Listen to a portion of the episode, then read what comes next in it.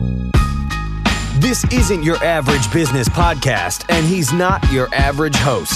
This is the James Altucher Show on the Choose Yourself Network. Today on the James Altucher Show. I actually am a vegetarian, so I didn't eat much meat. Wait, I didn't know that. How long have you been a vegetarian? I have been about, uh, for a long time, I didn't eat fish. Um, but this is something actually I'm very excited about. I'm a vegetarian for ethical reasons.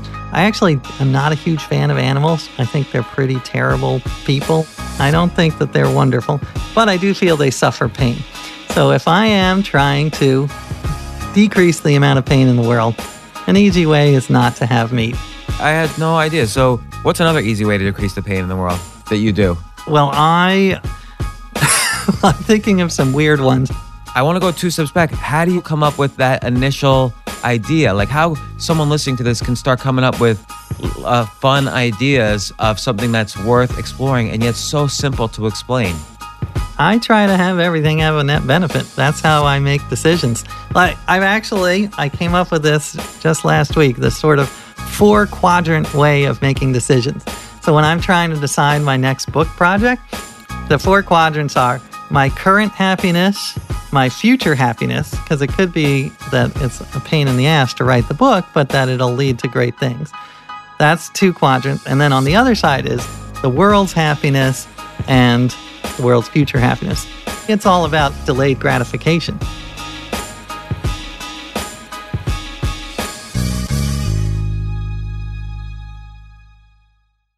I am so excited for this sponsor, Indochino.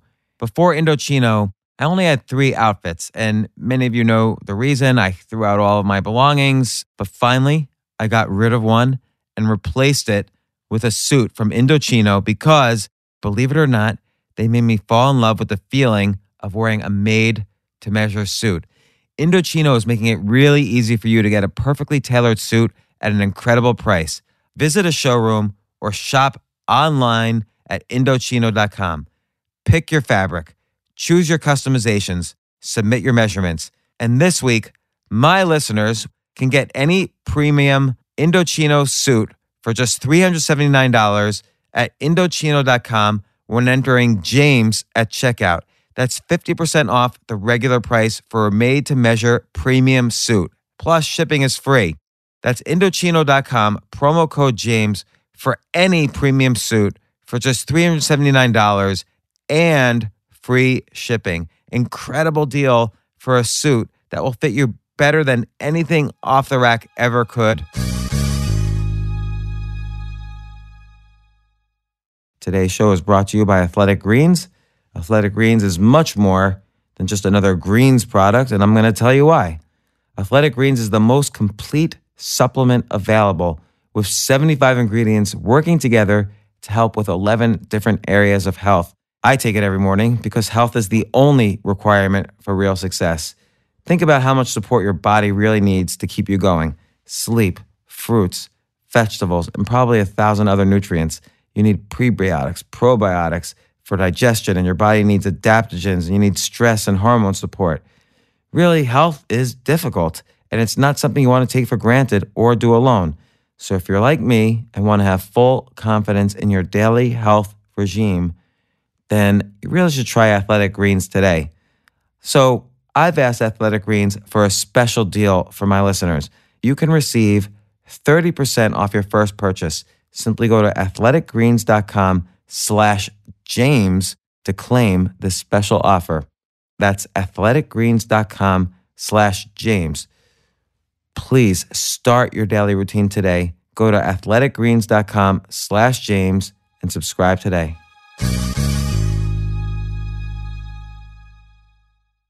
You may, actually, you probably have heard of cryptocurrencies like Bitcoin and Ethereum. I call them choose yourself currencies because they don't depend on any institutions to function and they're simply exploding in price right now. Some have jumped as high as 3,000%, 21,000%, and even a rare 81,000%. If you're missing out on this boom, don't worry, you're not alone. Most people are not investing in crypto simply because they don't even know how to get started. So I decided to do something about that. I want to help listeners like you get started in this booming market. So I'm offering a free six video series masterclass on cryptocurrencies, all for free. I'll walk you step by step through the entire process. If you're interested in claiming this free masterclass, please go to altucher.io. That's altucher.io slash masterclass, where you'll find all of the details. So I'm here with my good friend and good friend of the podcast, AJ Jacobs. Welcome, AJ. Great to be back. And AJ, there's like two main things going on in your life, which we'll talk about a little bit, but we're also going to kind of kick off a mini series, which I'll describe in a second. We've already done episode zero. This is episode one.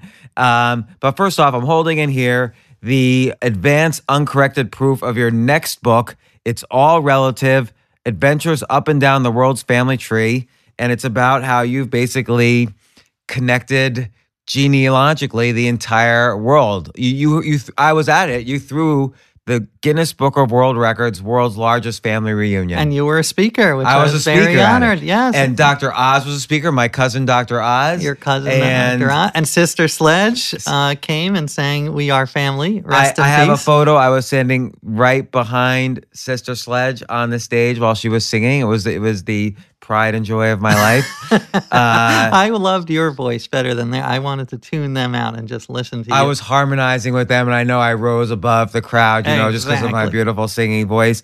And the other thing going on in your life, which I'm really excited about for you, and and and I say this with all sincerity. Like I think sometimes people say that I don't mean it, but I am super excited to about your the the the shooting of your TV pilot for uh, the Year of Living Biblically. They're making that into a TV series. They are. It's going to be on CBS in the winter. And, What what uh, a great idea for a TV show! Like, do you get involved in like the script writing or anything? Do you hang out in the writers' no, room? It's very interesting. I, I mean, I basically I sold them the rights, and then I, I am allowed to come. I can enjoy the craft services, the yogurts, and what have you. But and I've offered to give them ideas, but but they are. I think a lot of TV writers they're just like, let me do my own thing. Well, they're experts at it. Like you're an expert writer. Obviously, you've written Right. all these New York Times best-selling books, and you're you're you're a very Mark Twain style humorist. Kind of this very. I, I I don't know. I always think of you as a humorist, like Well, this very, very. American Mark Twain style, just humor. Like you you challenge yourself. I like that You're- title, you're- humorist. Yeah, you're you're funny. Your writing's funny, but TV script writing, those guys, it's a different craft, and Oh, they're yeah. good at it. Agree. Yeah, I'm I'm happy. I basically I feel like I grew a potato. I'm giving them the potato. They can make French fries. They can make mashed potatoes. It may be terrible. They'll make like you know mix in peanut butter and sardines. It could suck, but uh, I'm I'm I'm enjoying it from afar. It's a very much a lesson in releasing Zen releasing. Like you you go do what you want. Here's what I've done, and uh, Well, I want to I want to actually talk about that because that's related to everything we're going to talk about. The idea of this mini series, I just want to kind of lay the groundwork and then we'll just start talking about anything. But we're each going to come up with a challenge for the other. Come back a week later, describe whether we succeeded or failed at the challenge and why and what we learned and so on, and then challenge each other to the next thing. And the idea is is that challenges help us get out of our comfort zone. We learn from them. It makes our lives better. Right. Uh, and there, there's lots of reasons to kind of do all these things. But it strikes me that you have lived kind of this dream life with this dream job. And I'll describe what I mean. I mean, most people can't do this. Like your entire career, you've come up with ideas that have been on the intersection of what you were curious about with what also took you out of your comfort zone. So you then you did them to kind of get out of your comfort zone and satisfy your curiosity. And then you wrote about it in this funny way. And it's blossomed into this amazing career of articles, best-selling books. I mean, I see your books, I see all of your books in every single airport bookstore. It's amazing. Now a potential TV show, you give talks, you do podcasts. It's really created this entire umbrella again at this intersection between discomfort and curiosity. That is true. I kind of like to embrace the discomfort. A friend of mine called Fun Comfortable is a friend of mine. I love that. Yeah. Uncomfortable. Fun Comfortable. I that I was just watching uh Is this wait? Is this copy mine? Because I'm going to write that word down. yeah, please. Deface it all you want. I'm gonna Cross things this. out. Hey, am I in the acknowledgments? Of, Of this book? course, you are huge in the acknowledgments. Um, in fact, that was one of my one of my marketing ideas was since everyone's a family, if I could do like 600 pages of acknowledgments in 10 point font and thank every every member of my family, hundreds of thousands, and then they'd all have to buy the book. So, Wait, I'm to find my name. Hold all on. right, it should be in the acknowledgments. I think I mentioned you twice in the acknowledgments. I'm trying to like you know Because I'm your cousin. make it look longer. Yeah. Well, you're definitely, you know, I had I list all the people who spoke at the global family reunion. So, um, All right, well, I- will find it later. I see. I see a lot of good names here. So, well, that's I tried to go for break the world record for the longest acknowledgments. So di- is there a world record for that? I looked it up and there isn't. So I'm going to establish one. Oh man, so many world records I've been involved in. I feel like I've broken the world record if I'm in one of your world records. you like I'm in the Guinness Book of World Records. Have you broken any others? What was besides? Well, the- just of being in the, the largest fam- a speaker yeah. at the world's largest family reunion, hosted by AJ Jacobs. yeah, but I feel you could break uh, many more. I feel that you We'll have see. the potential. We'll see. But I mean, like, think about it. Your first book, which now is going to be a TV show, which you've given a billion talks about. And uh, I, I don't know if it was your first book, it was kind of the most popular, I would say, or the one that most people will say. I- I'll say, Do you know AJ Jacobs? And they're like, Oh, it sounds familiar. And he wrote The Year of Living Biblically. And they'll be like, Oh, yeah, he's got like the beard on the cover. I really go- think that was the secret to my success is just the beard. If I if I were not hairy, I would have no career. But luckily I grew a huge beard. And you had to grow a beard because there's some obscure biblical rule which you can't shave the corners of your beard. exactly. You are like a biblical scholar. You cannot shave the corners of your beard in Leviticus. And I didn't know where the corners were. So I just let the whole thing grow. And it was huge. It was like, you know, I spent a lot of time at airport security, as I like to say. Uh, but the because uh, you were a Jewish terrorist. I was a, I looked like one for sure. Uh, yeah, people would give me money on the street because they thought I was homeless. So that was another income stream. And then, and then, uh, well, very good income stream there. I well, I did have one. to give it to charity as part of my biblical living, but and anonymously, right? That's true. Although I disagree with that. It's I a- the biggest mitzvah is to do it uh, anonymously. Yeah, I know. They say don't trumpet your good deeds. But I'm actually, I've come around to the other side, and we can talk about that if you want, that bragging about good deeds is a good thing. Because, like Bill Gates, he's not, it's not like un, the Melinda and Anonymous Foundation. It's the Bill, and like he's right out there, and that inspires other people to give. Well, I think that's a good point, actually. Like, if your name is itself a brand, like people trust that Bill Gates has done his research and his due diligence. So, if he were to do it anonymously, it wouldn't have actually as much worldwide strength as saying this is a Bill Gates donation. Right. Now, if I were to say this is a James Altucher donation, people might run the other way and say, No, oh, no, this guy loses his money all the time. I'm not giving the money there. I will follow wherever you donate. Yeah. So, so, so, but, but the year of living biblically is perfect because you were probably curious. What's does it actually make your life better? As many people would preach, literally, it would make your life better to live a more biblical life. And so you were probably curious about it. And certainly, as you demonstrate in the book over and over, basically in every chapter, it was definitely outside your comfort zone. oh, yeah. It was like hardest. stoning somebody in Central Park for adultery did not seem like it was in your comfort zone. No, that was hard to do. That was like, yeah, not in my usual. Di- well, it was hard in two different ways because there were t- there were rules like don't gossip and don't lie and don't covet. And I'm a journalist and I live in New York City, so that's my like eighty percent of my day. is coveting. I love to covet. Um, so that was hard. But then, as you point out, the the ancient rules about stoning adulterers or not touching women when they're menstruating, or this one no one follows anymore. Don't touch men for a day after they have uh, emitted their essence. Like Really? Is that so? So Onan, you know, it's, it's Right. masturbation's named after a biblical character named Onan. Is Onanism, Right. Um, so Onan was like a grandson of Jacob, and his um, I guess his older brother died, so he got his older brother's wife, and he did not want to um, Right. kind of spoil the memory of his older brother, so he didn't want to have sex with her, so he would spill his seed. Yeah, he would pull say. out. He would Yeah. pull out. You know your Bible. I I'm do know my. Bible. And um, but when was the rule created of not touching a man um, who who? Well, that was very early. It had to do with purity. A lot of the Bible, especially the Old Testament, is very much about purity. And uh, there's a little, we were talking about OCD earlier, a little OCD element to it. So it's like not touching things and touching things, keeping things separate.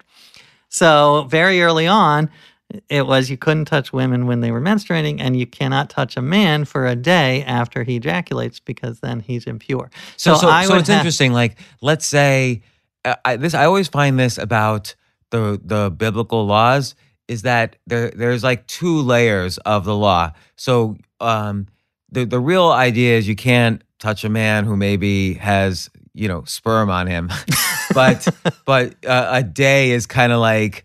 You, you're okay. We're safe. At least it's been a day. He's probably bathed in the river or the Right. Dead Sea or whatever. Um, and it's just like the the don't drink milk with meat. The real rule is don't drink um, the mother's milk with the meat of the child. But you know you're safe if you just eliminate. That's the real rule. But then they have the second layer, so you know you're safe, which is don't drink the milk with any meat. Uh, so then you know you're definitely safe. And I always find there's always that extra layer. Well, yeah, that's what's interesting is they over the years, that's one of my points about the Bible and religion. It's it's more like Wikipedia than it is like a, a, a text. It evolves and they they're the Bible was written over hundreds of years by dozens of people. And and then people have interpreted it in these crazy ways ever since. So as you say, the real rule is don't eat a baby goat's milk a baby goat that's been boiled in its mother's milk. So if I Ah. that's my goal was to live strictly by the Bible. So I had to spend a year not boiling a baby goat in its mother's milk. So you wouldn't play the extra, like you know, you would safe. You were safe if you just simply didn't drink milk with meat, Um, Right. but you took it mu- much more literally. I took it literally. So if I needed to, I would have like boiled a baby goat in its grandmother's milk or its aunt's milk or something. You know, you can always. but then that- you would have milk with meat. Otherwise, Well, there, there is nothing literally in the Bible that says. I actually am a vegetarian, so I didn't eat much meat. wait, I didn't know that. How long have you been a vegetarian? I have been about uh, for a long time. I didn't eat fish, um, but this is something actually I'm very excited about. I'm a vegetarian for ethical reasons. I actually am not a huge fan of animals. I think they're pretty terrible people. Like they'll just. I know a lion. If I make the wrong move, will go to my throat. So I'm not deluded. I don't think that they're wonderful, but I do feel they suffer pain. So if I am trying to decrease the amount of pain in the world, an easy way is not to have meat because you know. So, but this is what I'm very excited I, about. I'm gonna write that down. I, I had no idea. So so it's part of this idea of you have an overall philosophy. Let's decrease the pain in the world, and what are there's probably hard ways to do it. Like let's uh, solve you know the the the.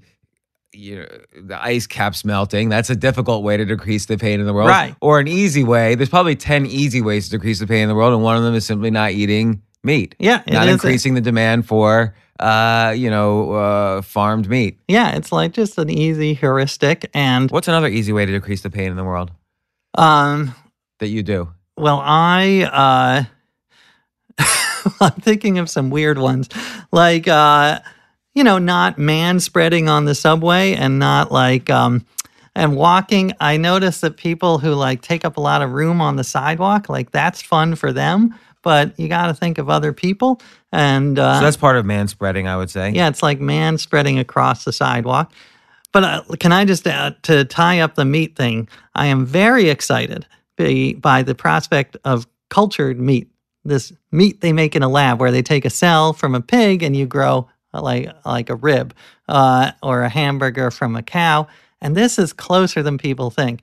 Uh, I- I think I uh, I talked to a guy who's writing a book about it, and we're gonna have these lab grown milk in like a couple of years available Wow. to the consumer. And this is great because then I'll have no ethical problem. I'll eat and it opens up the world. Like you can eat a hamburger from a cow because the cow's not hurt. You just take a swab of its cheek. But you could also eat giraffe or rhinoceros, or my most exciting idea, ethical Human. camel. Yeah, why not? There's Sure. no ethical well, you know why we're probably real gamey. Like we um, notice humans, or at least in America, we usually don't eat meat that is. Most of the meat we eat are themselves vegetarians. Interesting. So, so humans are. You would only want to eat uh, if following like Alicia trend, Silverstone. You would Yeah, you- only want to eat vegetarian humans. humans. Yes. Well, that is that's interesting. I didn't think about that. You know what? but And- eating celebrities, I think, is a big market. I mean, Yeah. can you imagine? yeah, like, clone clone stem cells of celebrities. That's Yeah. be, uh, uh, be interesting. Well, Eric Schmidt, you know, the chairman of uh, Google or, or whatever you call it, Alphabet, he said that the biggest trend is not AI or VR or robotics, but plant based foods that taste like meat. Mm. Because just you know, with 10 billion potential people on the planet. You know, you got to feed them all, and you know, food grown in a laboratory, one way or the other, is essentially the biggest scientific trend happening right now. yeah. Well, I think it could be. I mean, it would be huge. It would change, you know, So so so Everything. But but under the category of decreasing easy ways to decrease That's a good question. pain, there's not man spreading, there's being a vegetarian, yeah. Let me think. Um, What else do I do? probably not gossiping. Yeah, not gossiping. Well, a certain level of gossiping is, uh, you know, evolutionarily good. Uh, But, but in a positive way, like like you're like I could tell you, hey, work with this person because work with this publisher because they're a good publisher to work with. That's with. nice, So that's nice like gossip. positive Right. gossip. Or I could also say for your benefit, you know what? Here's my experience with this publisher. It's not necessarily positive for me. Take it with it what you will. So there's probably positive, constructive ways to gossip. I like that. so and that constructive was gossip. So yeah, and I did for my Bible book. I did try to get rid of gossip, and it was fascinating because it changed the way I I perceived people. Because if you stop saying lots of negative things about people, which is sort of my go-to, it it definitely it made me more positive. It made me think in more positive ways and look for their good.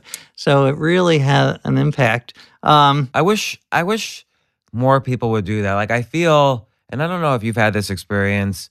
I feel the more people I know in life, the more people I know who don't do that. because in general, most people don't do that and are just constantly saying negative things, and it's very hurtful. yeah, Um, particularly, you know, I'm sure as your books became more widely known, you, you maybe you got hate mail along the way, and and every now and then something hits buttons, and it's and it's painful. I, Right. I don't know if you felt that, but no, no, ab- absolutely. like, what's the worst hate mail you've gotten? Oh, I've gotten tons. I went in my first book. I I misspelled the name of hockey great Wayne Gretzky. I spelled it with an S instead of a Z. And I thought that Canadians were nice people, but apparently not. You misspell Wayne Gretzky's name, you get like dozens of like, you should die. So that was just one example. But yeah, tons and tons of, I mean, to me, the I, do like the idea. There, there are 350 million people in America. I always tell my kids this. You're not gonna, not all of them are gonna love you. Even if you get 10% who like you, That's 35 million people. that's 30. That's a lot of people. And uh, so, it's like it's like a friend calls me up and he said, "I can't find a girlfriend. I just 90% of the women I meet are just no good for me." And I don't know what's good for him or not, but he's saying 90%, and I'm like, "Well, that sounds pretty good. That means 700 million people on the planet are probably Exactly. good for you." That- well, I've cut that in half, so 350 million people. I always like to remind people that the moon landing, when, when it was aired, got a 93 share on Nielsen, meaning 7% of people were like, eh, I'd rather watch The Three Stooges. I literally think that was what was on opposite Oh the my god, landing. that is such a great stat because I'm thinking 93%.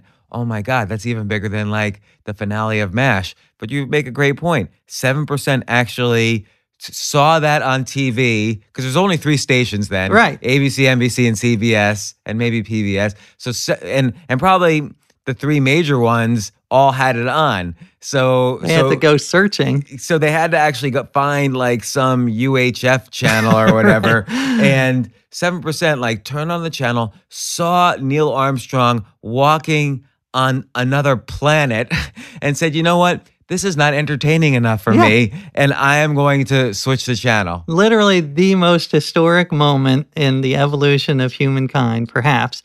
And they're like, eh, I'd rather see these guys poke each other in the eye. That's an amazing statistic. So even that, you cannot, you'll never get 100% of people to like you. The moon landing did not get 100%. So So so so so kind of um always remembering that is a way of decreasing the pain of man. yeah, Because it allows you to A reduce your own suffering and B kind of help other people get through suffering or acknowledge that you don't have to be the pain for other people. You don't have to like most people, for instance. Right. And I've got, I mean, of course, I still get hurt a lot, but I've gotten much better at uh, just, you know, my my skin has gotten a lot thicker because I just realized, especially with the internet, it's crazy what people will say because those comments are the ones that are going to rise to the top. The ones that, you know, people will make fun of. Uh, my orthodonture, I have a little bit of an overbite. They're like Bugs Bunny, like Right. And then 27 people will like that and it'll appear on the Right. top of this comment thread. But, but, but, but, what okay. is so- the meaning? Let me just, I, I do want to, because you must have had some lovely ones. What are the craziest things people have said about you that you've had to shrug off? Oh my god! Every single time, it's like your hair is too crazy. Is this is this guy like a monster or? But that's good because it's sort of like the, you know, a yeah, people recognize me in the street because of that too. Like people say, "Oh, I all I saw was your silhouette. I saw the shadow eh, of you," and I I said that must be James Altucher. that is a good thing when people can recognize you from your silhouette. But then, just in general, uh, ugliness, craziness, stupidity. This guy doesn't know what he's talking about. Like a lot of times, I'll predict something like years and years ago, and not all my predictions come true, but some pretty big ones have come true. And I'll get so much hate for the predictions in the beginning, and then nobody later will ever say, "Oh, yeah, James said this five years ago." No, not a single person has ever reminded me. Didn't you say that five years ago? And uh, well, let's get you some positive uh, feedback now. Can eh, okay. remind- Li- life is short. I'm I'm always focused on on the next thing. All right. Li- life is short is another. It's it's basically true. Like your birth certificate has an expiration date on it. Yeah. So it's it, life is pretty short, and it's helpful to remember that. Well, you know what I do? I find very helpful is um, the memento mori. You know, in uh, in medieval times, all the paintings. What's had- it called? Memento mori. Yeah, reminder of death. Uh, Oh, is this like the Stoic coin? I see people carrying this coin that I think says that. oh yeah, I think what Ryan Holiday like Yeah. started that. I did see that. This is, uh, but in the Middle Ages, you would have like a skull on your desk to remind you life is short and carpe diem. Uh, enjoy every day. For a while, I'm looking now. I think I took it off. I had a a little cute skull uh, GIF on my GIF GIF on my uh, on my laptop to remind me. And I, I originally had like a scary skull, but that was depressing me. So I got like a fun little multicolored smiling skull. Uh, and it got the point across like, you know, we're going to die unless Aubrey de Grey is right and we'll live forever. We're 99% going to die. There is no way I want to live forever. I I think What would you life- like? What would be uh, like, what's a good 200 years? no no no. I I have uh, one 18 year old and one 15 year old. So once the 15 year old is 18, I feel after that I could check out. Doesn't matter to me. so you've got three years left, in got we. three years potential. Three years is all I care about. I see. I want to live another three years. After that, I don't care. And Because well, life's pretty annoying. Like every day, you got to go to the bathroom all day long. Then you gotta, you wake up in the middle of the night. You have to go to the bathroom. You have to deal with, you know, the seven percent of people who didn't watch the moon landing. like, it's, But you life's gotta pretty look, annoying. You, you got to look for the non-annoying parts. I feel that. oh yeah, a- I got three years left of doing that. I'm, I'm, I'm okay with that. But then after that, I'll start remembering why I don't like it. I will say, I told my wife that I'm going to outsource my funeral because I'm not going to be. I'm not going to be there. Like I don't care what happens. Let it be for the enjoyment of others. So what, whatever they want. If they want like a luau, if they want you know to watch video clips, if they don't want a funeral at all, whatever. Uh, that's the way I feel. And for my body, you know, since I don't really believe in reincarnation or an afterlife, I'll donate half my body to science and half to the cannibalism fetish community because I feel they're underserved, at least until we get the ethical human meat. You know, you just tied into two different Louis C.K. jokes. Really? So, yeah, the first one is people always say, you know, will you do this with my ashes and throw it here and throw it there? And Louis C.K. is like, no, I will not. You're dead. I'm not running errands for you now. You're dead already. And then the other joke is he says he wants to do exactly that with his body. Let people who have kind of this necrophilia fetish just have at it. Oh, interesting. Because he wants to be the in death. He wants to be the the Willy Wonka of necrophiliac. So I love it. I'll, I ripped him off. ki- but kind I would I did the funny. cannibalism twist. So uh, there's room for both, I think. So I think I think the point of this segment, which is a really great point, is figuring out easy ways to decrease pain for humanity. And the first you came up with was your vegetarianism, and kind of also a, a solution out of it if they ever start growing. Uh, it's in a in a kind of safe, organic way, food. You still don't want to. You still don't want them to swipe off cells from farmed cows that are raised in cages or whatever. But Right. if there's some organic way that they're doing it, then that seems seems like it could int- finally introduce you Yeah. back to meat. Well, and I also don't want to come off like I'm, uh, you know, some sort of uh, incredibly moral person because I'm not. A lot of it is selfishly motivated because I think that when my 20s, I focused exclusively on myself, on my own career, on my own happiness. So if something bad happened to me, it was like the end of the world. But I've been able to shift somewhat, maybe like 40% of my brain power to focusing on other people. And that way, I'm much happier. You get that warm glow that scientists have uh, have measured when you people when they donate, they actually get like this this dopamine boost. And it doesn't have to be just charity, by the way. I think it improves your writing in the sense that you're not just writing about something you did so that you could benefit your career with a great book, but you're, you know, like this book. Uh, it's all relative about uh, kind of the the family tree of the world is all about how we're all connected. So that should make us, in a sense, like each other more. Right.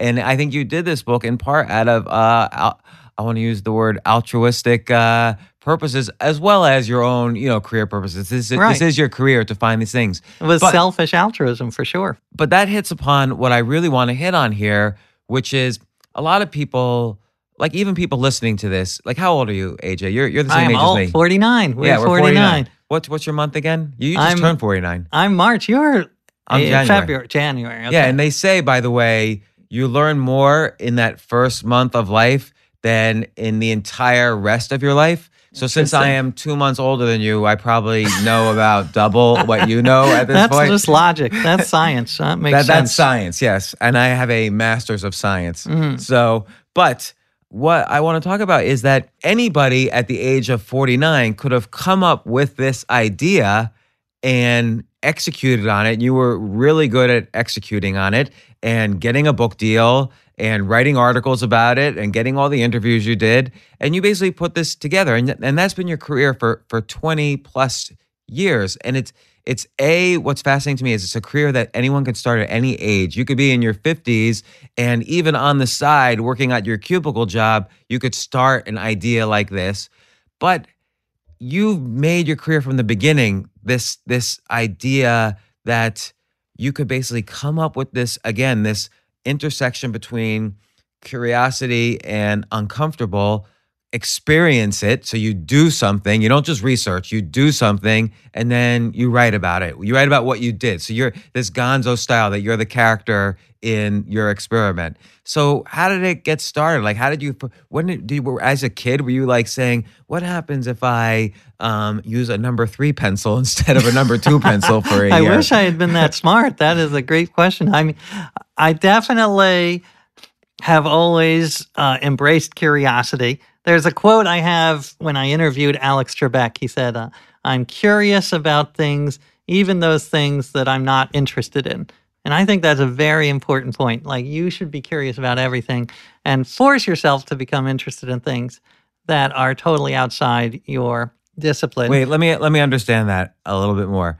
Because like for instance, I am not curious about why a spider has eight arms. You know, like so. So I would never once research that. Although now, probably after this, now you've I got will. to, and I'm sure it's going to be fascinating because you can come at it from a hundred different angles. Like, well, well, and actually, you exemplify this um, in your book, The Know It All. You read, you know, the Encyclopedia Britannica. A brilliant idea again. Like you come up with these brilliant, simple structures. bless you, So, James. so I'm going to read the Encyclopedia Britannica from A to Z, and then write about the experience. So the book is your experience of doing it, but then also all the th- all these obscure, amazing things you're learning, and and they are all fascinating, even if they're things I never was curious about before. So Right. you, you kind of once you di- once you just dive in a little bit, stick your toe in the water, you can get sucked in. And uh, and that I mean, when I was in college, I majored in intro courses. Like I wanted to be a dilettante. I Wait, think you majored in intro courses? Is that a real not major? literally, but I took every intro course to everything I could. So psychology, biology, sociology, linguistics, uh, you know, uh, literature, everything. Did I you wa- just do this to get A's and everything? Like you were a senior taking all these Kinda. intro classes? that was an added benefit. Uh, but actually, it's a lot of times more work because you had to read, like, you know, the history of Western society. But I, the, the word dilettante, I think, has obviously a negative connotation. But I want to. But the flip side is Renaissance man. Yes, Renaissance man. And we don't have that anymore. When I was reading the encyclopedia, I would read about these people in the 19th century who were like Goethe, the writer. He was like a lawyer, a writer, a color theorist. He wrote like scientific tracts on color theory. He was like a mollusk scientist. It was all these crazy things all in one person. And now we have to specialize so much.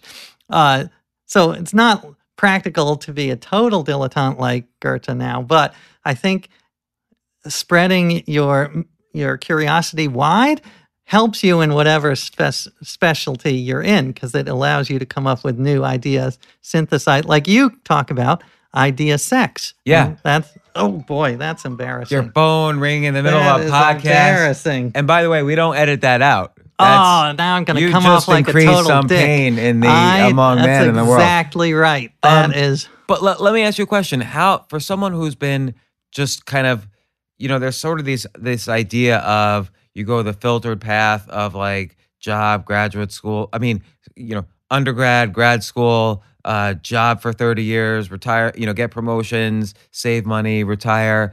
Um, being curious about everything, being this, uh, you know, how how someone who's kind of gone this filtered path, how can they now start cultivating that curiosity about everything? well, I would say You've had a lot of practice. You've been doing I it for have 20 had years. a lot of practice. I force myself to read books about topics I don't know about, even if I am not interested in So you go into a bookstore or you go on Amazon. Right. What do you do? Yeah, I just uh, well, I'll hear about. Well, I mean, I'm trying to think of an example because I should. I mean, the problem is I, I've been reading widely for a long time, so it's but something like um, reading about you know the the history of garbage or the history of uh, uh, of coffee. Just trying to. Um, you know, my next book, actually, my next book that I plan to read is the uh, like the gummy, the dummies Guide to Accounting, because I know nothing about accounting, and I feel like uh, a bit of an idiot. And I, So what made you think of, of that particular book? And by the Someone way, told- by, by the way, accounting is like a cliche for a boring activity. Right. But I actually think there are very fascinating topics within accounting. yeah, any topic accounting you helps can you think of. understand whether a project or a business or an endeavor is going well or not. And Right. Because it, it tells you how to account and when to account for different activities that are happening within the project. Right. And that is worthwhile about about whether you sh- uh, or should decide should I continue this or not. Yeah. And it's also a lot about cost benefit analysis, which I think we need a lot more of that kind of thinking. Uh, you know, cost benefit, because that's the way I try to look at most problems. Nothing is all good, nothing is all bad. Like, I- I once wrote an article uh, for Esquire about love, the cost benefit analysis of being married to my wife. Uh, Charles Darwin, when he was deciding whether to get engaged, he wrote, like a pros and cons list, and the the cons were like he wouldn't get to spend so much time with his gentleman friends, uh, but the pros were he would have this person to spend his life with. So he ended up, and that's what for Valentine's I I write my wife, you know the the benefits of being married to you outweigh the costs. That's my love letter to her. So, so that is a, a beautiful notion. Um, uh, I'm very romantic. I just want to bring up a Steven Wright joke about Charles Darwin. So he said, uh, you know, he has that droll way of giving one-liners. Mhm. He's like, "So I have a theory about Charles Darwin's theory of evolution. Charles Darwin was adopted." so, but uh, what else I was going to say about that was um, Accounting. no cost benefit analysis of love. Um, I forget now, but that's an interesting way to to look at everything. I guess is not that everything should be, have a, a net benefit, but you obviously want it to. I I try to have everything have a net benefit, and yeah, that's how I make decisions. Like I've actually I came up with this just last week. This sort of four quadrant way of making decisions. So when I'm trying to decide my next book project, the four quadrants are my my current happiness, my future happiness, because it could be that it's a pain in the ass to write the book, but that it'll lead to great things. That's two quadrants, and then on the other side is the world's happiness and um, the world's future happiness. So I could So wait, wait, isn't future happiness too correlated with your current happiness to make it a separate quadrant? Well, you know, because you could do something like you know, going reading um, reading an accounting book. I think will be unpleasant in the in the in the present, but it'll pay off in the future. Like it's all about like delayed gratification. So, so you're saying the world's happiness and your happiness won't benefit from you reading an accounting book right now, but your happiness and the future's happiness, so it'll be, you'll be in the right quadrant, will benefit from you reading an accounting book. I, I don't know about the world so much, but certainly, yeah, me. Well, And- well, well, it could be the world because you'll. That's how you'll decide on.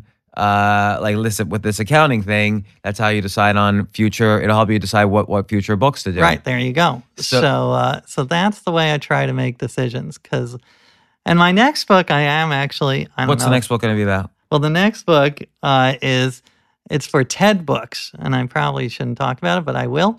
Uh, sorry, my We, we won't. We won't mention it to anybody. They'll just stay in this room. it is um it's called going to be called something like thanks for everything and it's about the idea of gratitude.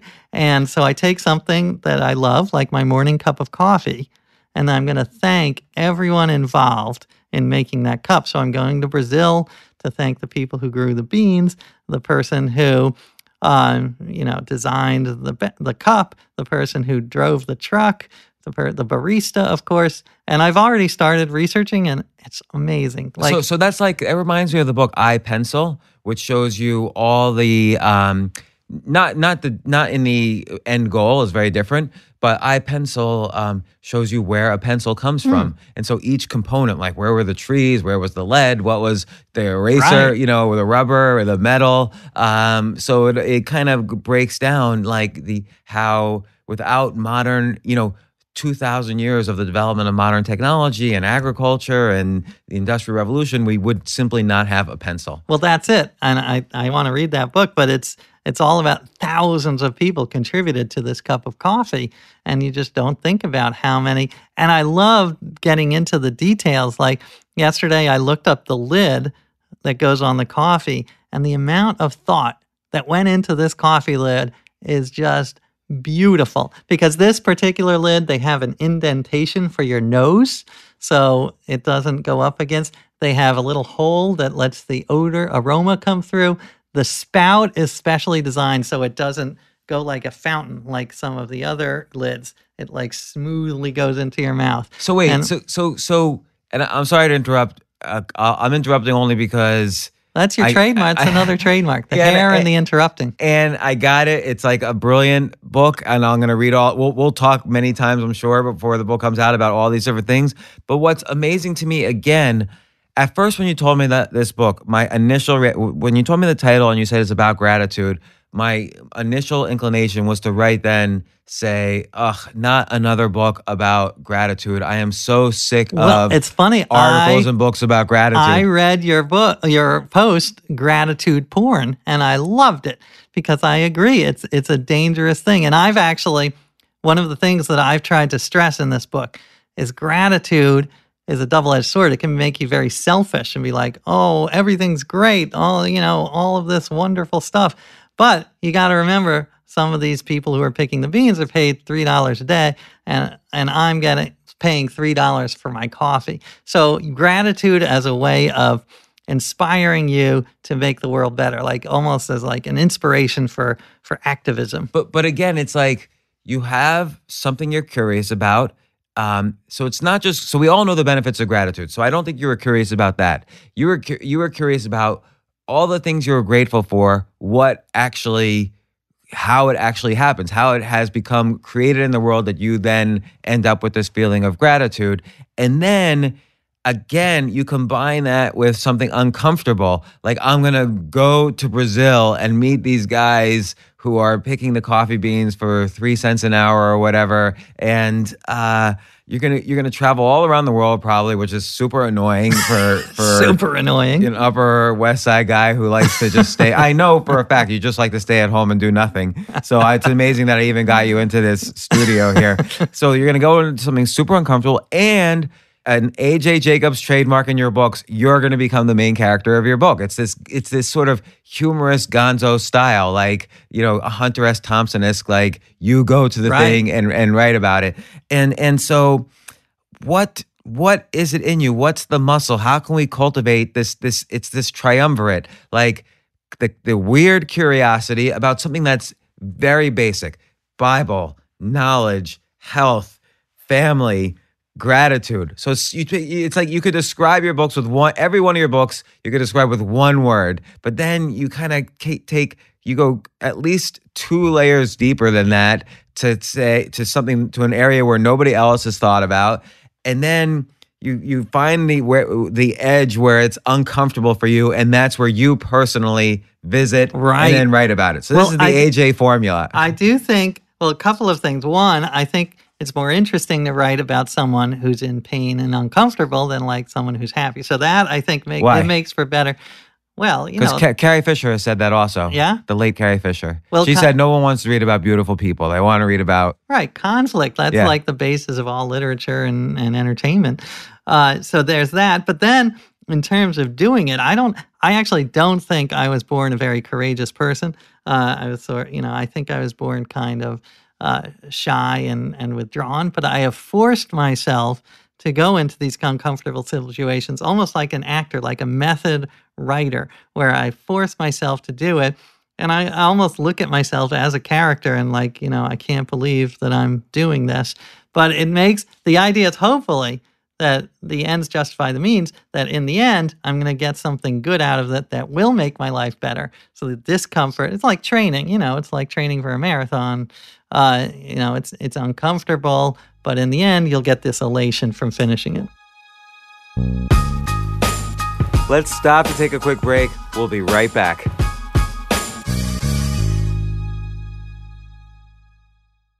I try to make this show about peak performance, but what I've learned is that money and abundance are just a side effect of good quality health. Here's the whole thing stay physically healthy in whatever way you know, sleep well, eat well, exercise. That's so important. Be around good people who love you and respect you and who you love and respect, and be grateful every day. And think about what you feed your body. I want to discuss something that I've discovered. I know I'm not the poster boy for fitness, but I do consider myself extremely healthy. So I'm feeling excited to tell you about a part of my morning routine. It's called Athletic Greens. I never know what is going to come up during my day. So I've outsourced part of my health to Athletic Greens. Athletic Greens is much more than just another greens product. It's the most complete supplement available with 75 ingredients working together to help with 11 different areas of health. Just one scoop when I wake up in the morning, and I know I have all my bases covered. It's quick, easy, and it tastes great. It is everything from prebiotics and probiotics for digestion, as well as adaptogens, stress, and hormone support. It has got everything I need to ensure my body and mind are in top shape every single day. This product isn't just for athletes. I'm no athlete. It's for anyone who wants to be on top of their game. Success is about consistency and doing, and taking athletic greens each day is the highest leverage thing you can do for your health. Because this is important to me, I've asked them to arrange a special deal for you, the listeners. You can receive a whopping 30% off your first purchase. Simply go to athleticgreens.com slash James to claim this special offer. That's athleticgreens.com slash James. Getting into a daily routine with Athletic Greens really will be the single best thing you can do for your health and success this year. I can't stress this enough. Do yourself a favor, jump over right now to athleticgreens.com slash James and subscribe today. I never thought I was going to wear a suit again.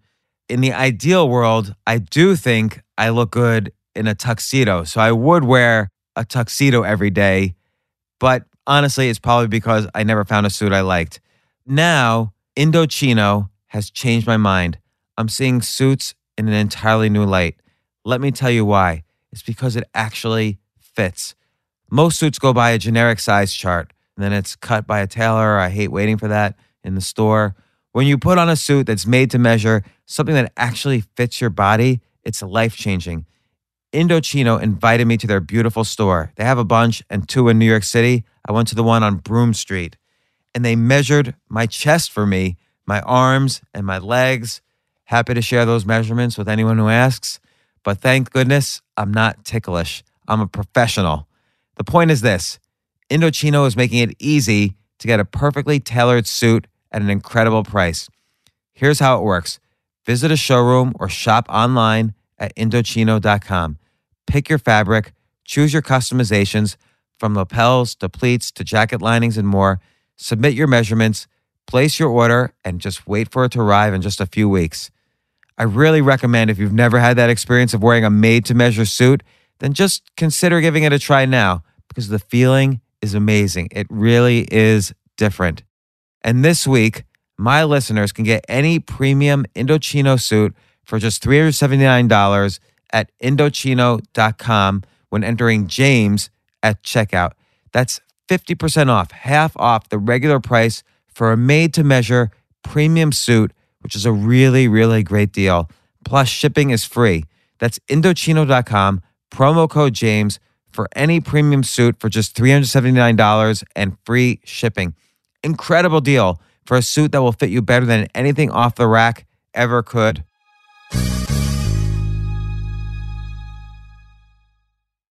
It's a very interesting thing. What is the comfort zone and what's not in the comfort zone? So people always think that if you're not in the comfort zone, you're doing something that's unpleasant or something that's going to make you unhappy. And that's why it's not in the comfort zone. Right. But comfort is just about being comfortable. It's it's not necessarily about happiness or unhappiness. Right. So it could be that happiness in general is not in the comfort zone. I think that's a great point. So like if I'm just lying in my couch all day, I'll be comfortable, but I might not be as happy as if I'm with friends or doing something I enjoy or whatever. So sometimes going out of the comfort zone is specifically how you get yourself to be happy. Well, that's it. I feel that I am naturally kind of a, a misanthrope and a hermit, but I force my. I married. Luckily, I married this woman who's very social, so she forces me to go out on these uh, to these dinners with friends and. The worst, right? The worst. Like five minutes before, I'm like, God damn it, why am I? I'd rather watch Netflix. But then I'm reminded at dinner, like, oh, people are kind of interesting. I'm getting different points of view, and I come home much happier. So I know intellectually, being an extrovert makes me happier than being an introvert. But I know I have to force myself to be an extrovert. And my wife is like way out on the spectrum. Like she will do the electric slide at parties. And she made me do that a couple of times. That was a bridge too far. Like I will not do the electric slide, but but, all the other extrovert stuff. also doesn't necessarily mean that you despise being out with people, uh, even though your inclination might be to stay indoors. All it really means is uh, and this might apply to your wife and not apply to you, is that you get energy when you're out with other people, whereas you get you rejuvenate when you're by yourself. But it has nothing to do with whether you actually enjoy being with the other people, and that's what you realize once you go out with other Right. people. You look, you spend your few hours, and then you go home and you're happier, and then you have a chance to rejuvenate. Well, I actually don't buy that 100% that there's there's like you're born with those two types of things that it sucks you out. I think you can you can change yourself like one of your mantras you can like be in charge of yourself and you can change your personality to some effect and make yourself an, an extrovert which is what i I've, i'm not a full extrovert but i'm much more extroverted than i used to be I, I probably am also, but I think I choose to be an introvert. Like I enjoy being by myself. Right. Except when, look, what are, we're, we're good friends. We've known each other for years, but the only time we kind of hang out socially is when we're doing a podcast. it's a great way it's very So, efficient so this is how I become an extrovert: is I start a podcast, or I give a talk, or you know, Well, that's it. That is a very smart way. And that's the same thing with my books. I am forced to talk to all these people who are outside my comfort zone and I would never have contacted. You know, I was forced to talk to, for this book on family, I talked to like this guy who heads up the, uh, the, the cousin couples uh, uh, support group for America, like because first cousins uh, are l- legally allowed to marry in 19 states, and uh, and they feel very persecuted that they are not allowed to marry everywhere. So they started this massive support group. And I would never have run into him, but I love that I'm forced to. And it was a fascinating conversation. And he totally changed my perspective Oh, I it. can't wait to read that section in this book. Um, okay, so it seems like I'm I'm trying to piece together the AJ Jacobs technique, and we skipped uh, a few steps. We, we, we you know you kind of have the the one word idea that you go two levels deeper on to get to, to get into the real uh, kind of obscure curiosity. You and then at the level where it becomes uncomfortable for you, it's almost as if you sort of recognize that edge, like, oh, I'm feeling uncomfortable, and then you know, okay, that's what I have to do. True. Like, like you you wonder out loud, what would it be like uh, to? Is it possible to read? Uh, you know, you know, or or maybe I don't know how this happened. The, the Know It All book. Did you wonder who's the smartest person in the world, or did you just say, oh, I, I'm curious about all the different things in Encyclopedia Britannica, and then you kind of got to this edge? Well, what if I took gave myself a timeline? And forced myself to read all of the books and nothing else, and that Right. was your level. That was your edge. That was the level where you were uncomfortable, and you said, "Ah, I recognize this feeling of discomfort. Now I have to do it. Yeah. And by the way, this is something anybody sitting in a cubicle or commuting and listening to this can do. Any one of these ideas that you did, Yeah. someone can do and create a book or or a show or whatever and and self-publish or whatever and do it. That's true. You did it. Well, And you're I- always recreating and coming up with these ideas. But how do you come up with that initial Well, it- idea? uh, two things come to mind when you when you bring that. I mean, first of all, uh, another writer uh, I know who's great and whose name I'm forgetting now. He was one of the original Saturday Night Live writers, and uh, Alan uh, Zweibel. Alan Zweibel. Uh, but I was on a panel with him once, and he had a nice quote where he's like, "The writer always has to have two heads, like the head that's in the experience." and then a head that's on the shoulder observing and being like this is weird this is interesting this could be and i actually think you don't have to be a writer. I think it helps everyone because it gives you perspective and it gives you stories for later. So i'm always on the lookout for ideas all all the time. So that encyclopedia idea was actually from my dad. I stole it from my dad when he when i was a kid.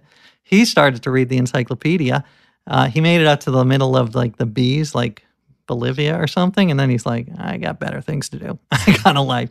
But I was like, "Well, this is a fun, weird idea. Let me see if I can finish it." And you knew it would be uncomfortable because it was so uncomfortable. Right. He only got up to B. Exactly. So so you figured, okay, that's probably my edge. So I'm gonna go Right. So I have to do it now. It And- seems to me you say you don't say I'm gonna go past it. You say I have to do it. And well, the other thing that you bring up about uncomfortableness is, and I think this has made my life so much better, is to embrace it, to lean into it a little. Um, you know, Schadenfreude, the the Yes. term when like you know you get enjoyment out of other people's pain. I try to practice self Schadenfreude, whatever. There needs to be a word for it. So when I'm in a situation where it's just going horribly, I can always be like, you know what, this is a disaster. I I love this phrase, self Schadenfreude. But- if I'm saying it right. but I know that I'll be able to tell a story about it later. Like my first, uh, my first TV appearance on was on Good Morning America, and they I was so nervous they gave me a water, and I was shaking so hard that I spilled the water on my lap, so it looked like I had just peed. I was not sitting behind a desk. I was in this on this uh, stool, so I had like this huge pee stain on my pants. I like had to contort myself like a yoga master so that no one could really see it. But uh, even then, I was like, "This is so horrible." but I know I can write about it later somehow. You know, it's interesting because the very first time I went on TV, it's one of those things where I was asked and I agreed, knowing I would totally be scared to death beforehand, but it forces you to be ready for it. Like I know I'm not going to say no once I agree. Right. And so it forces you. So so What was that? What was the? uh, it was a CNBC. It was on Jim Cramer's show on CNBC. It was on like uh, Kudlow and I was, at the time it was Kudlow and Cramer or something like that. But um, uh, the other day, I kind of challenged myself to, you know, I've been trying to get better at something that's incredibly uncomfortable, which is stand up comedy. And I said, okay, I've done a couple of different rooms and clubs, you know, from professional to all sorts of clubs, but I'm going to challenge myself to do something even harder, which is I'm going to go on a random subway car and just start doing stand up comedy. I love Because it forces you to be in a crowd Yeah. that might not be friendly at all. You really don't expect them to laugh. They're not. They're that not is going to be so fun, comfortable. Yeah, I can't even stand it. Wait, and it also wait, have you done that? Or I did it. don't- I did it. Oh, you already did it. Yeah, yeah, I did it. And it also forces you to be super tight on your one liners. Like you can't have a single extra word on your one liners and you have they to might leave. They might them. be get out. They might get out of the yeah, car. and their attention span is is microseconds. They're not even looking at you, as opposed to a comedy club where a group of people are looking at you, waiting to laugh, or Yeah. as opposed to giving a talk where they're looking at you and they don't even expect to laugh. Right. You could just say anything in a talk. That is the insane. Subway was really. Can you just take me through that really quickly? Like, did you have a microphone or are you doing it without a mic? I did it without a mic, but you know maybe I should have a mic. But we we videotaped it, so I have I had to speak loud enough that the video um, could pick it up on the iPhone, and because the iPhone was uh, uh, two or three feet behind me, and and and I wasn't facing the iPhone, I was facing the the people sitting. Yeah. And you kind of have to be clean in your jokes too, because for several reasons. One is you don't want to Legally. turn people off right away, Right. And B, if it seems like a little creepy, you might be a creep. and uh, you don't want to do that at Yeah. all either. Like you can't have like sexual jokes. There's kids on the subway, and so you have so that forces a different level to the comedy as well. And it has to be super tight one-liners. Again, So, can you tell me how it went, uh, or do I have to wait for the video? uh, I'll show you the video. I'll send it to you. But uh, uh, it went it went great because my goal was not to make people laugh. My goal was to simply do it. But right before I did it, we got on the subway and uh, uh, I turned to Pamela, who was right here videotaping this podcast. I turned to Pamela and I said, "Okay, we just wasted our time because there is zero chance." I am going to do this. I looked at the crowd. There was zero chance I was going to do it. It was just people listening to their headphones on the subway. But then, like 30 seconds later, I said, okay, turn on the video. And then I just started doing it. That is I, I kind of, because I had made the commitment to myself that I'm already down here, I'm going to do it. Right. And I don't know any of these people. Like, what could be wrong with just doing it? And what's amazing to me is that that must make going on stage at a comedy club seem easy. It's like well, when we'll see, baseball because I just did this two days ago. so Oh, I yeah. haven't been on the comedy club since then. Well, it reminds me of what we were talking about before the show. Like when I practice making a speech, I put CNN on a TV in the background just to distract me because I know that when I'm on stage, there are going to be people talking and coughing and leaving to go to the bathroom. So I want to prepare myself for distraction. And you had mentioned a fantastic story. Yeah. So, so uh, I mentioned um, Mikhail Botvinnik, who was the world chess champion in the 1950s, he used to play training matches with his opponent blowing smoke right in his face, and he hated smoke more than anything, and it would force him to play under under the worst conditions for himself. I and then you mentioned the Tiger Woods situation. Yeah, someone told me I, I should Google it to make sure it's true. But the Tiger Woods dad would throw pennies at him while he was trying to putt to just give him that extra uh, distraction that he's going to have when he's playing a live tournament. So so there is this element that discomfort will actually make you better at what you want to be better at. Like so so you want to be better at giving a talk, so you practice under hard conditions Right. that you probably won't even uh, ever have to deal with in real life. Uh, and in a comedy club, I'm never going to have to deal with the kind of audience that's in a subway because in a comedy club they've pre-selected themselves to be Right, there. right. Um, Subway, they they really don't want you interrupted. Most people don't want you in there and talking. And then also, I would do what I, what I will call multiple sets because I would go from car to car. Every stop, I would just go to a different car, so it's a different audience. And we went from 28th Street to the Brooklyn Bridge, all the way back to 28th Street, and each stop was a new set.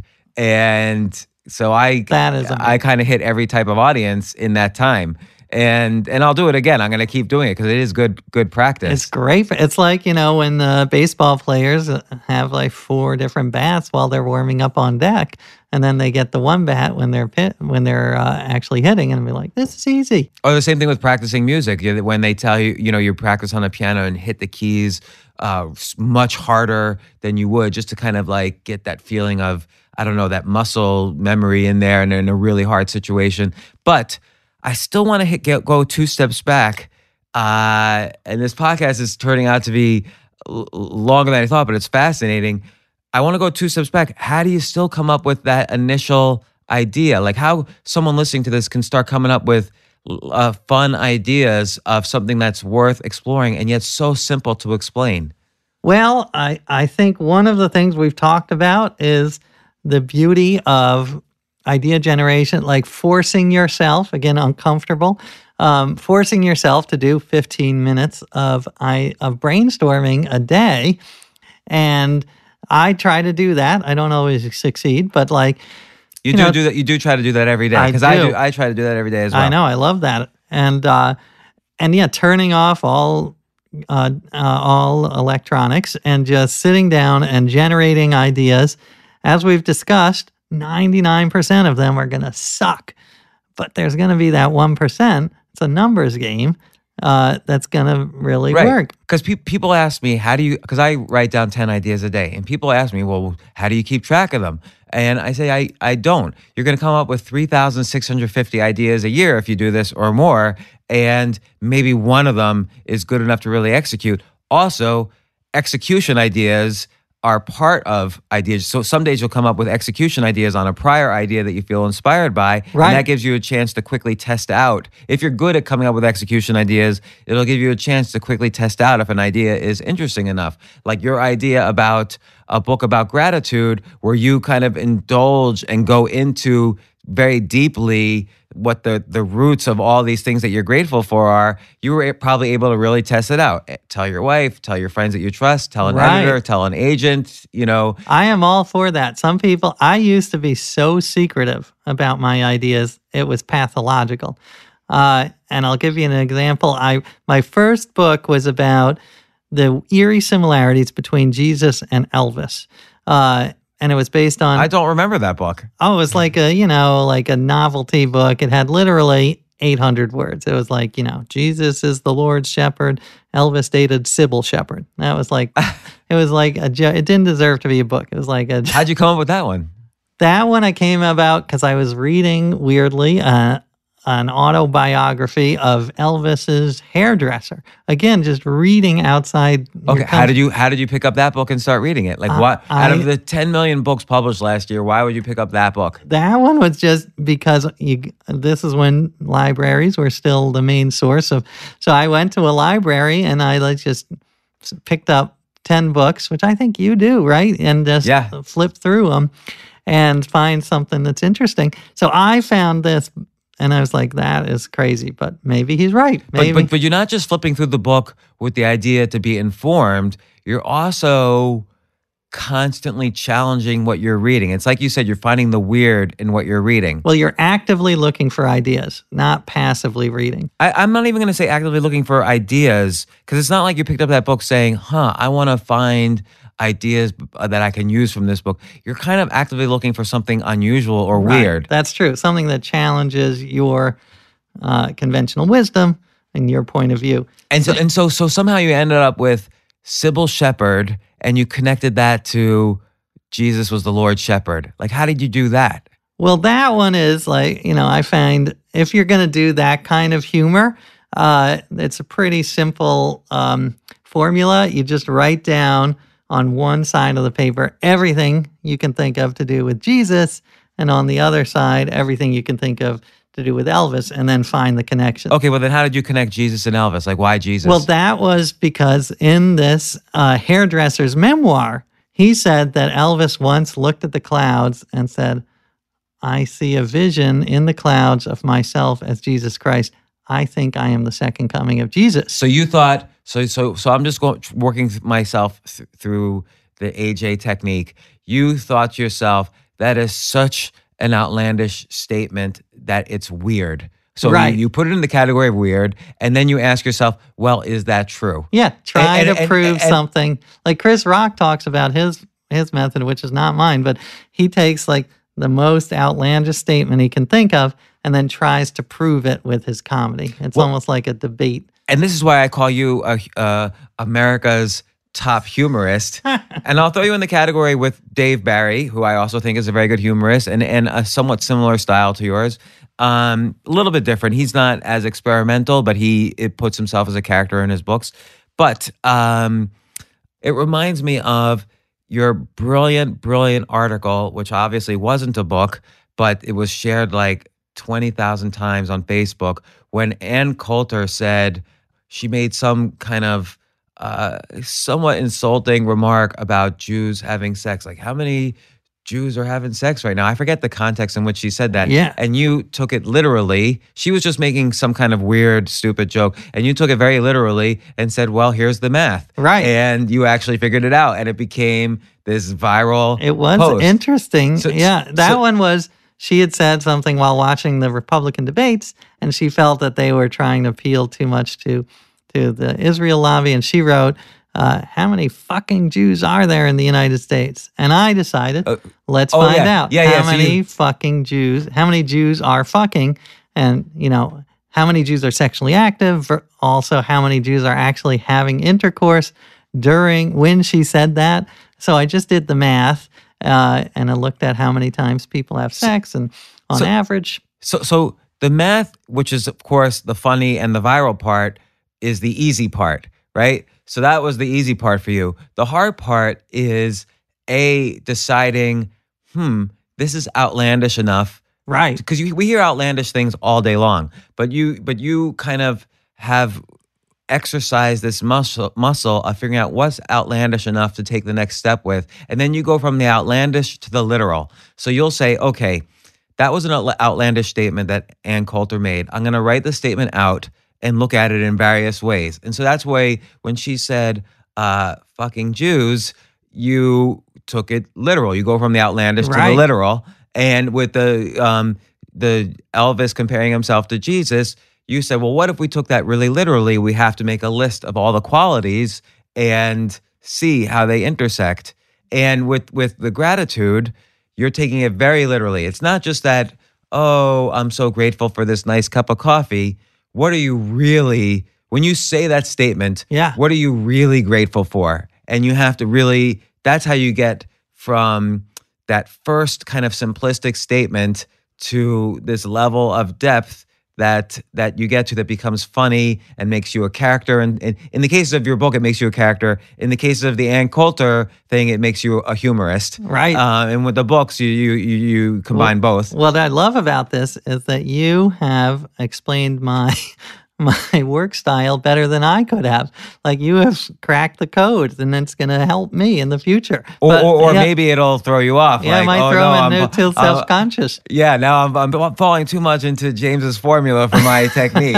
but I think you're right. Like taking something that's said a million times and then delving deep into it and seeing it from a hundred different angles, that really is that's very fruitful, I think. Well, well, let's take a common statement that we referred to earlier.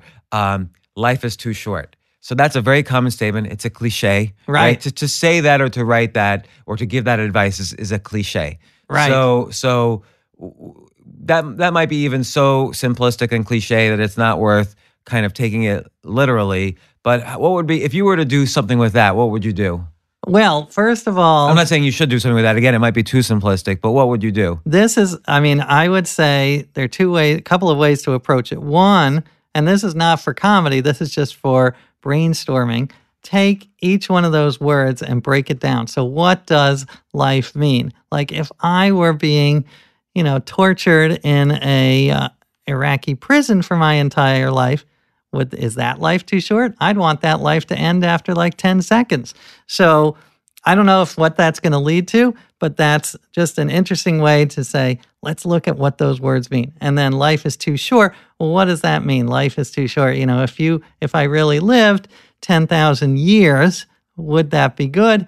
Um, you know, I would uh, it, it reminds me of the Twilight movies where the vampires they are immortal. And so this guy, the the main guy character is he was a Civil War soldier, so he's literally like 170 years old, and he is dating a 17 year old high school student. I would fucking hate that. Like, I don't want to date a high school student when I'm 170. So, is that actually is life too short? Or do you want to be 170? And uh, like, who are you going to date when you're 170? So, just breaking it down and looking at it very literally and and what each aspect of that sentence means. That's really fascinating. So I'm gonna. Uh, this is good exercise to kind of think of all the statements you hear. Not, so so life. The thing about the problem with the phrase "life is too short" is that it's not outlandish, like what Ann Coulter said or what Elvis said. But even with like these simplistic cliches, it's possible to do your style of technique, and potentially you can make a whole book out of it. Oh, yeah, no, I love that. Is taking Like you could look at all the uh, animals on Earth and figure out, like, well, you you say humans are life is too short, but we live. We're going to go through ten thousand generations of ants by the time we die. So, Right. You know, it's not too short for for if an ant was looking at our lifespan, for instance, or whatever. Yeah. Well, I actually, uh, and I may do this sometime. Like the the phrase uh, would be uh, the idea would be to take a, f- a very familiar phrase and really just go deep, deep into it. So we hold these truths to be. Oh man, this is embarrassing. As an American, I should be kicked Uh, out. these holds these troops to be inevitable. Inalienable. Uh, Inalienable sounds right. oh man, I don't know. This is inalienable, right? embarrassing. Jay, what is it? Google it. Uh, but anyway, the the life, liberty, and the pursuit of happiness. What? So- oh, oh, self-evident. God. So what are the inalienable rights? Those are uh, something else. Anyway, uh, well, I just exposed Those my ones complete ignorance. extraterrestrials. But I know, but yeah, life, liberty, and the pursuit of happiness. Just going into, oh, I know. There was also all men are created equal. Let's go to that for one second. First of all, men like that's a fascinating thing. They just focus on the men created equal. You know, Stephen Hawking's brain was not created equal with mine, and created. What does that mean? Like, who decides? Does that mean you need a creator or can an atheist embrace this? So, the very most basic phrases, just delving deep into them and finding out. So that so that's a basic one. What's an outlandish one that you could think of that you're not really going to explore, but you thought, huh, that's kind of weird that someone just said that this morning. Well, when I interviewed the guy who represented first cousin marriage, you know, the idea of first cousin marriage is is good or first cousin marriage should not be illegal. And delving into that, I think if you why why do we find first cousin marriage so repulsive? And I think there's an evolutionary reason, but uh, if you think about it, the reason, the most logical argument against first cousin marriage is that you're going to have genetic defects in your kids. But look at it now.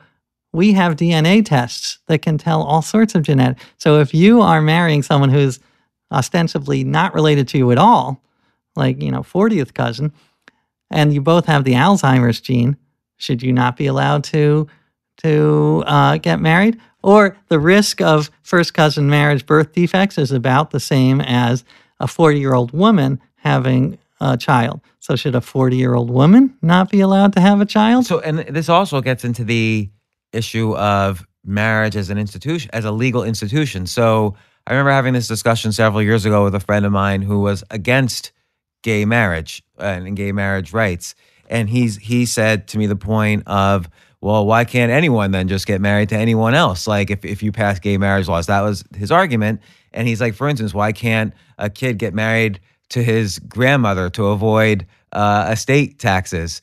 And my feeling was, okay, well, why not? Like, why can't exactly. a kid get married to his grandmother? Because it's just a legal institution. But then, so that so then it is looking at again every single word. But but again, you take you you either take the outlandish, like in the Ann Coulter case or the Elvis case, or you take the simple, like knowledge. And I'm going to read what's the most outlandish thing. So I'm going to take actually one step further back. You make the outlandish statement. Uh, Mm. So so Bible. I'm going to live a, a biblical life for a year. Uh, gratitude. I'm actually going to break down everything I'm grateful for in a way that nobody ever has. Right. Um, family. Not only are we all related, but I'm going to build the family tree of the entire world. So you make the outlandish statement, Right. and then your literal thing is all the ways in which you can execute on it, and that's how you create well, a book. that that is one way I come up with ideas. Is I will take something and then push it to the farthest extreme. So, for instance, when I read like 12 years ago, "The World Is Flat" by Tom Friedman, and he was talking about banks and and, law firms outsourcing to India, like India would do their work for him. I was like, well, how can I take that to the extreme and apply it to my own life? What if I just outsourced every single thing possible? And that was the genesis of this article that that sort of was excerpted in Tim Ferriss's book. and also, the, it was the genesis of your your best selling book, "My Life as an Experiment." And, Right. And and it was very yeah so taking things to the ridiculous extreme the you know absurdio ad reductum knowing that a lot of it will be ridiculous but in the end there will be something you can learn from it So, okay, let's take a simple word that's a common thing and try to figure out what the next outlandish step is. okay i like so, it so the word play. play as in the Like theater playing. or, or No, playing yeah. Well, uh, I mean, you could try to gamify your entire life. Like the I, uh, there was this, you know, this trend of gamification, trying to make things. Oh, and like- there was this novel. You read the, the Dice Man I love the by, by Dice Luke Man. Rhinehart? That was It's a crazy. 1970s book, I think. Yeah, And just every book. decision he made, he'd roll the dice. Yeah, that was an insane book. Uh, really interesting. Uh, yeah, I, his life did not turn out so well in the end. like I think he was, you know, he was in jail by the end. Uh, maybe Which not. is going to happen in a very kind of straight and narrow society. If you make your life even a little volatile right. based on chance, you're going to end up in jail almost always. Yeah, well- or dead. I try not to like in my experiments. Those are two of the parameters. I try not to go to jail or be killed. Okay, so you could have rules to the game. Right, that's true. But yes, so if you if you take this idea of play and gamification, which a lot of corporations are doing, you know, the leaderboard for how many, uh, you know, who's who's made the most sales and turn it into a game, and you get a bonus if you're number one on the leaderboard. What if you just gamified every aspect of your life? So, like, gamify your sex life. How many orgasms can you make your girlfriend have? You know, gamify uh, your your your food. How many uh, you know? How many asparagus stalks can you have, and you get a you get a prize So what would you? What, so so just thinking of this out loud, what would you do each day? Would you say, okay, I have these activities to do. Uh, I'm going to come up with the rules of each game right now of how I'm going to gamify them. Like like your your rules about food might change each day. Like you Right. might say, I'm going to make a game of how long can I go without sleeping or how long can I go without eating today or um, can I only, you know, drink water? To, I, I don't know. Or, or, um, uh, with the relationship with your wife, you can wake up and say, how long can I go without speaking to her before she gets angry? And like, That's we're gonna a go, dangerous We're gonna game. go for a record. but I think that's right. For to fully embrace play, you would always want to be coming up with new games, uh, and it could you could do it uh, in your word. You know, how many words? Uh, give myself an hour. How many words can I produce in that hour, and how many of them are usable? So, so, so now to take the AJ technique to the next step in this, I think the average author, the non AJ author, will say, "Here's a hundred games you can play to make your life better," uh, and kind of have this sort of, you know, right by the cashier sort of book that's in one of those on-demand books, and it's a little cute, and it's like a gift book. But an AJ, you would actually do this for a year, gamify your life every day for a year, and then write about what happened. right, And that's the AJ technique. and well, I will say, And you have, and each game kind of has to be a little uncomfortable. That's true. Yeah. Otherwise, it's not a game because you Right. have to like you know compete against someone Well, else or games are uncomfortable to lose, Right. There's always and, something and they're at hard stake. to play. Uh, and I will say one thing is, you know, to, to, to take an idea and push it to the extreme. One thing I, I do try to keep in mind is that you know I'd say. 70% of these experiments are failures and they suck and I, I don't even write about them. So, What's, or, some- what's something that you didn't write about? Well, one I wanted to do, this was like 10 years ago when social media was just starting, was I was going to only interact with my wife and kids through social media. So I'd be in my room, you know, I could tweet at them or Facebook them or, or you know, Skype, but I would not actually talk to them face to face. And my wife was like, that is not going to happen at art. so that didn't. So that experiment didn't work. That didn't work. I mean, I've wanted to do one uh, for a while where it's like a life of drones. So, how much can I use drones? Like, if my kid wants uh, a glass of milk, get a drone to bring it to him in the apartment, or or have a drone hovering over his homework, and I can like you know help him with his homework from my own bedroom. But, But- but by the way, it's it, you know with all these ideas, and I think I think we're kind of getting to the we're we're cracking the the shell on the AJ technique. One thing I think that's a common theme is on the one hand you take an umbrella approach. So take the year of living biblically.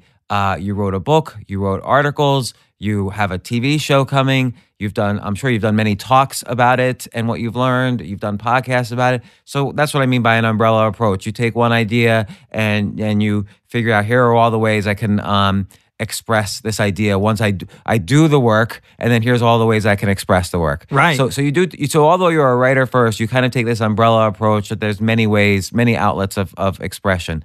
But one thing you don't seem to have is you don't seem to have a good and I'm I'm saying that I've told you this before.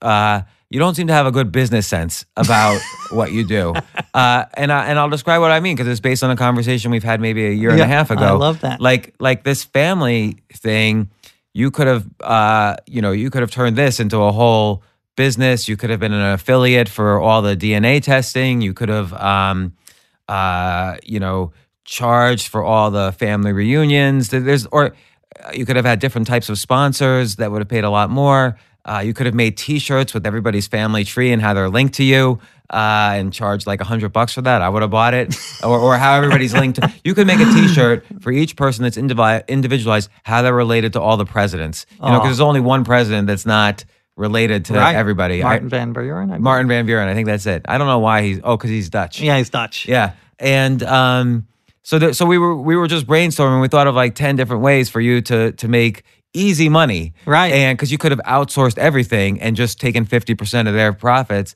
and it's just not what you do. It's well, not. I know. I mean, I wish that I had had half of your brain because you are so brilliant at business and coming up with these ideas. Well, what And- you what you could do is simply hire um, for all of these other things that are outside how you normally make. So you want to keep making money how you normally make money. You don't want anybody to take any of that, but you can basically get yourself uh, interns or hire a business manager and say, look, anything that I'm not currently making money on is your domain. And we just, you make all the deals and whatever comes into the kitty, we split it 50 50. And then it's just free money for you at the end of the idea. Yeah, which is you do brilliantly. You have a hundred businesses like that, right? Yeah, I, I kind of, ownership is key, but then you want to make sure you own something, but then you outsource Right. as much as possible of it What because i'm not good at all these things and you outsource to the people who are good at it because they maximize what you can make and you can actually make more money than if you were to do it uh, personally Right. Well, it's interesting. I mean, I've thought over the years of doing a, a business book where I would dive in and try to be the best venture capitalist or whatever. Oh, we talked year. about that. Yeah. So I, I think if I did that as a project, I would become much more savvy at uh, at finance, and that is partly why, as I said, I want to read Accounting for Dummies. I want to. This is a big gap in my knowledge. I'm not good at business like you are, so this could be a fun thing too. I- i'm not necessarily good at it either i just outsource a lot of it i outsource my brain the, the key the key is is to have a multi-mind Yeah. instead of a unimind I agree with that.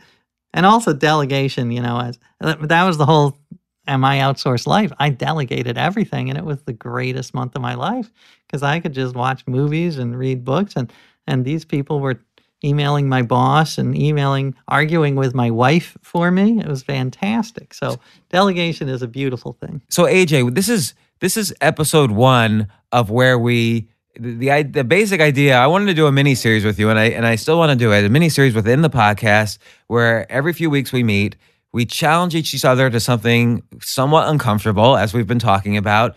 We do it, and we either succeed or fail. We report back, describe what happened, and then challenge each other for the next episode. Now, on episode zero, uh, where we discuss the benefits of these challenges, we challenged each other to hugging uh, a complete stranger. We both had some experiences with it, but Holding hands as well. holding hands, yeah, for 60 was- seconds. It was all yeah, like it was holding about, hands for 60 seconds. So So that's about human contact. Yes. that lowers your stress level. So the idea was, are there benefits to holding hands with with either friends or strangers? so, so I'm gonna I'm gonna leave this episode with a cliffhanger. Let's continue that challenge into the next episode where we will talk about it, and because I think we've both tried and had our own experiences with it. Um, but let's let this has been a, a, great episode because finally I feel I've cracked the code on the AJ Jacobs technique, and so I'm gonna go off and write a book now about. Um, let me see, what should I write a book about? Maybe Uh, uh, hair. That seems Yeah, I'll write about hair. the, well, well, no, but hair is not as global as gratitude.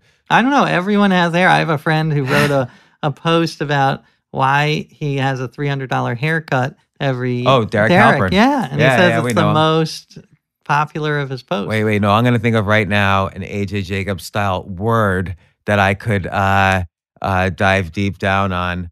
A lot of people have suggested sex, but my wife is like, no. And you've kind of done honesty. I did uh, do in- some in- honesty You, you, in the My Life as an Experiment book, you did a chapter on it on radical, honesty. Yeah, that was terrifying. But you know, honesty. Oh, okay. Uh, Because I I love this humor could be that's a great idea. And I, but then I got to find something outlandish. But I've already started doing that with the subway. Well, the subway is beautiful. and I just want to say also, and then we're going to end this podcast. So, A, stay tuned for the cliffhanger because we'll be back in a couple weeks with our stories of uncomfortable contact with strangers. and B, AJ and I are about to go to a subway and I'm trying out a format where it's almost like a late night talk show in a subway. And AJ, you're going to be my very I first love that. guest, and we're going to talk that. about uh, your your book. So that'll be on video. I am dreading it. It's going to be so unpleasant, but it's going to. I'm going to love it. Well, thanks very much for joining us once again on the James Altucher Show. AJ Jacobs, author of the upcoming book. It's all relative. When does the book come out?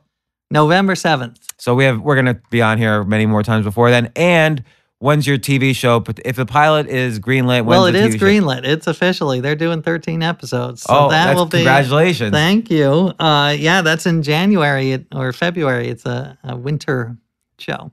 Man, I'm I'm I'm I'm kind of feeling now. now I, I I was sincere about being excited for you. Now I'm a little jealous. I wanna I wanna write for your show somehow. Are you kidding? They would be lucky to How have can you. I, how can I write a, or pitch one script idea for the show? They probably or have it all, all scripted out though. It's probably I am happy to done. connect you, but uh, I think you got a better job, to be honest.